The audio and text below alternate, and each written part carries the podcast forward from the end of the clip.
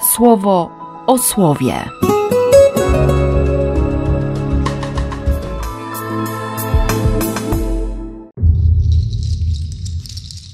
Drugi lutego, środa, ofiarowanie pańskie. Z księgi Malachiasza. Oto ja wyślę mojego anioła. On sprawdzi drogę przede mną. Pan bowiem, którego oczekujecie, przybędzie niespodzianie do swojej świątyni. Wysłannik przymierza, za którym tęsknicie. Oto już nadchodzi, mówi Pan, wszechwładca. Ale kto wytrwa w dniu jego przyjścia?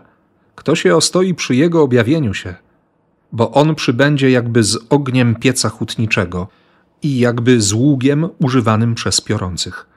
Zasiądzie, aby przetapiać i oczyszczać, jak się przetapia srebro lub złoto. Podda oczyszczeniu synów Lewiego, przetopi ich, jak srebro i złoto. I odtąd będą składać Panu ofiarę opartą na sprawiedliwości.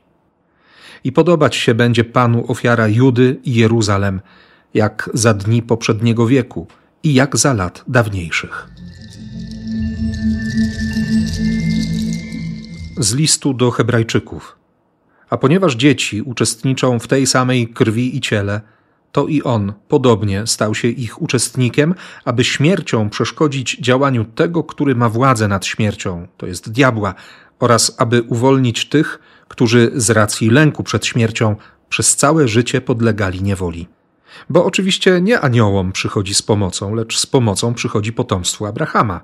Dlatego czuł się zobowiązany całkowicie upodobnić się do braci, aby stać się miłosiernym i wiernym arcykapłanem w rzeczach odnoszących się do Boga, tak by dokonywać przebłagania za grzechy ludu. Bo przez to, że sam cierpiał poddany próbie, może z pomocą przychodzić poddawanym próbie. Z Ewangelii według świętego Łukasza. A kiedy upłynął określony przez mojżeszowe prawo czas ich oczyszczenia, przyprowadzili go do Jerozolimy, ażeby ofiarować go Panu, zgodnie z tym, co jest napisane w prawie pańskim. Każdy pierworodny potomek męski zostanie uznany za poświęconego Panu, oraz żeby dać ofiarę zgodnie z wypowiedzią prawa pańskiego, jedną parę turkawek lub dwa młode gołąbki. Żył wtedy w Jeruzalem pewien człowiek imieniem Symeon. Człowiek ten był sprawiedliwy i pobożny, wyczekiwał pociechy Izraela. Duch Święty był nad nim. Duch Święty objawił mu, że nie umrze, zanim nie zobaczy Mesjasza Pańskiego. Za sprawą Ducha przyszedł wtedy na teren świątyni. Kiedy rodzice wnieśli dzieciątko Jezus, aby uczynić z nim zgodnie ze zwyczajem nakazanym przez prawo, on wziął je w swoje objęcia i zaczął błogosławić Boga, mówiąc – Teraz, o Panie, pozwalasz już odejść swojemu słudze w pokoju według Twojego słowa, bo moje oczy zobaczyły Twoje zbawienie, które postawiłeś gotowe przed oczami wszystkich ludów, światło dla oświecenia narodów, chwałę Twojego ludu, Izraela. Jego ojciec i matka dziwili się tym słowom o nim, a Symeon zaczął ich błogosławić. Do Maryi, jego matki, powiedział – Oto ten stanął na upadek i na powstanie wielu w Izraelu, a także jako znak wywołujący sprzeciw, aby na jaw wyszły ukryte myśli wielu serc, a Twoją duszę przeszyje miecz. Była tam też prorokini Anna, córka Fanuela z pokolenia Asera. Była już w podeszłym wieku. Kiedyś od swojego panieństwa żyła ze swoim mężem przez siedem lat. Potem aż do osiemdziesiątego czwartego roku była wdową. Nie odstępowała od świątyni, lecz każdego dnia i każdej nocy służyła Bogu, poszcząc i modląc się. Ona również o tej właśnie godzinie przyszła i wysławiała Boga. Mówiła o tym dzieciątku wszystkim oczekującym wyzwolenia Jeruzalem. Kiedy zrobili wszystko, co jest według prawa pańskiego, wrócili do Galilei, do swojego miasta Nazaretu. A dziecię rosło i napełniając się mądrością, nabierało siły. Łaska Boga była nad nim. Przepiękne słowo mamy dane dziś Kościołowi na to święto ofiarowania, święto, właściwie święto dedykacji, przedstawienia. Tak Kościół Wschodni nazywa ten dzień. To wydarzenie, kiedy Miriam i Józef przynoszą, przynoszą Jezusa, bo skończyły się dni ich oczyszczenia i, i chcą Bogu złożyć ofiarę. Parę turkawek czy synogardic albo dwa młode gołąbki. I liturgię rozpoczyna albo fragment z trzeciego rozdziału proroctwa Malachiasza, albo fragment drugiego rozdziału listu do Hebrajczyków. W jednym i drugim słowie odkrywam bardzo ważne rzeczy dla mnie, no i tym się chcę z Tobą podzielić.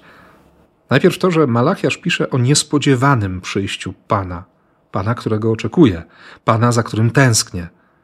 Nadchodzi, ale, ale to i tak będzie zaskoczenie. I ten Bóg chce wydobyć z nas i z Ciebie i ze mnie to, co jest najszlachetniejsze.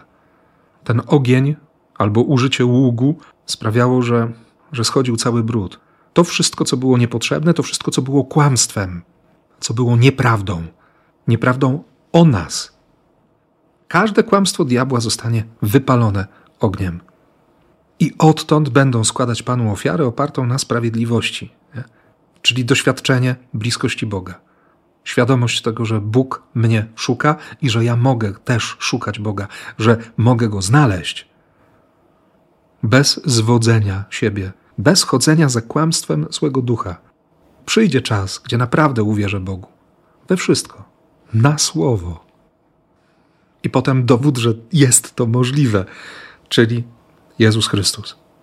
Ten, który stał się uczestnikiem ciała i krwi, by wejść w śmierć i przez swoją śmierć przeszkodzić działaniu tego, który ma władzę nad śmiercią, by uwolnić tych, którzy, którzy tak się bali, że ten strach, ten lęk, to przerażenie, to uporczywe i neurotyczne szukanie ocalenia życia stawało się niewolą.